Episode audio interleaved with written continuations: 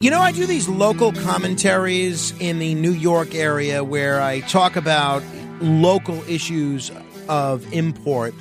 And initially, I was going to do the story I'm about to share with you in one of my local commentaries, but this is a national and in some cases an international story. I've been blown away by the amount of coverage over the weekend that we've seen from Flaco the Flaco the Owl's death. If you're not up on this, Flaco was an owl who lived in the Central Park Zoo. About a year ago, he escaped.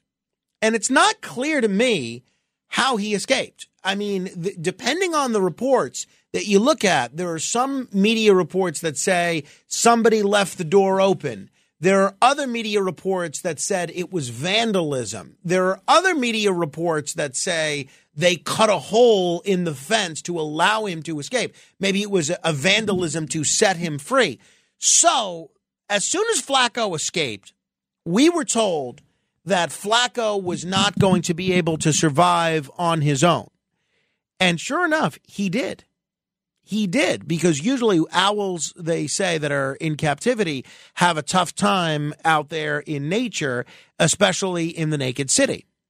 And he's been having a gay old time flying all over new york representing new yorkers and americans best hopes and wishes.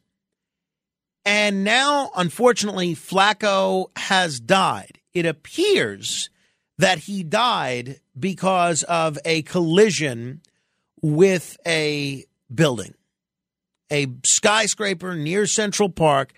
Flaco collided with, and people are not at all happy about this. New York City. Flaco captured the world's attention. Everybody was rooting for him. I feel like Flaco represented something so special to people, and he really inspired people. So, this is an owl that people are talking about as really inspiring people. Now, let's say he did collide with the building. That's the, uh, again, and they're going to do a necropsy, and I'm sure we'll find out if there's any foul play involved here. But at least at the moment, it appears that uh, he died due to uh, trauma and he flew into a building. I have to tell you that I had no idea how common this was, meaning for birds to die after colliding with a building. How many birds do you think die after colliding with a building? Uh, Tony, any guesses? Take a guess at how many birds um, you know, how many birds die after a collision with a building here in the whole country? Probably like like like a, like over a thousand, probably like a hundred thousand. Hundred thousand. Yeah, that's a lot. It's a lot. Yeah. Right. Uh, Matt Blaze, what do you think? Are we are we talking like per year? Per year, yes. How many collision with a building per year? Death. Two hundred. Two hundred even or two hundred thousand? 200. Just 200 birds. Yep. Okay. Tony is much closer than you. They estimate that it is between, and I had no idea about this, they estimate that the number of birds dying, colliding with buildings, are somewhere between 350,000 and a million birds a year. The best estimate is is it's around a half a million birds each year that are dying after colliding with buildings. And they say in New York alone, where we have all these skyscrapers, it's 230 some odd thousand birds dying, colliding into the buildings. The birds see these buildings with glass and they think it's the sky. They don't they don't make any differentiation between glass and sky. And they fly right into the glass and die. Emily Einhorn, a member of the Wild Bird Fund, talks about all these birds dying from colliding with buildings each year. New York City annually has 90,000 to 200,000 birds collide and die with windows and buildings every single year. That is amazing. I had no idea. That is the second largest cause of birds dying each year. Do you know what the first is? Do you know what the first? This will not surprise you as soon as I tell you what the what the answer is. Stray cats. Stray cats are the biggest cause of bird death, unnatural bird death in America. And number 2 is flying into buildings.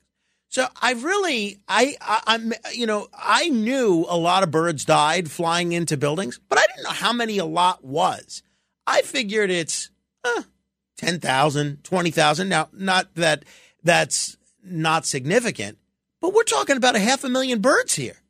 I'm wondering if there's anything that can be done about this, about if there's any way that we can put some I don't know, protection on the building that doesn't take away the environmental benefits of having windows and the scenic benefits of having windows, but has some sort of shielding or sends some sort of signal out to the birds that, hey, you shouldn't fly into this window. So that's issue one.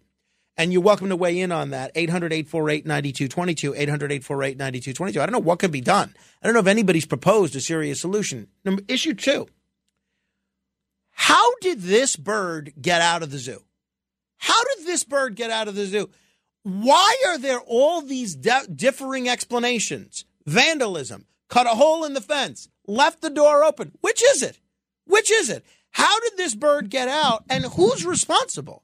Has anybody been prosecuted for the vandalism that led to Flaco's escape?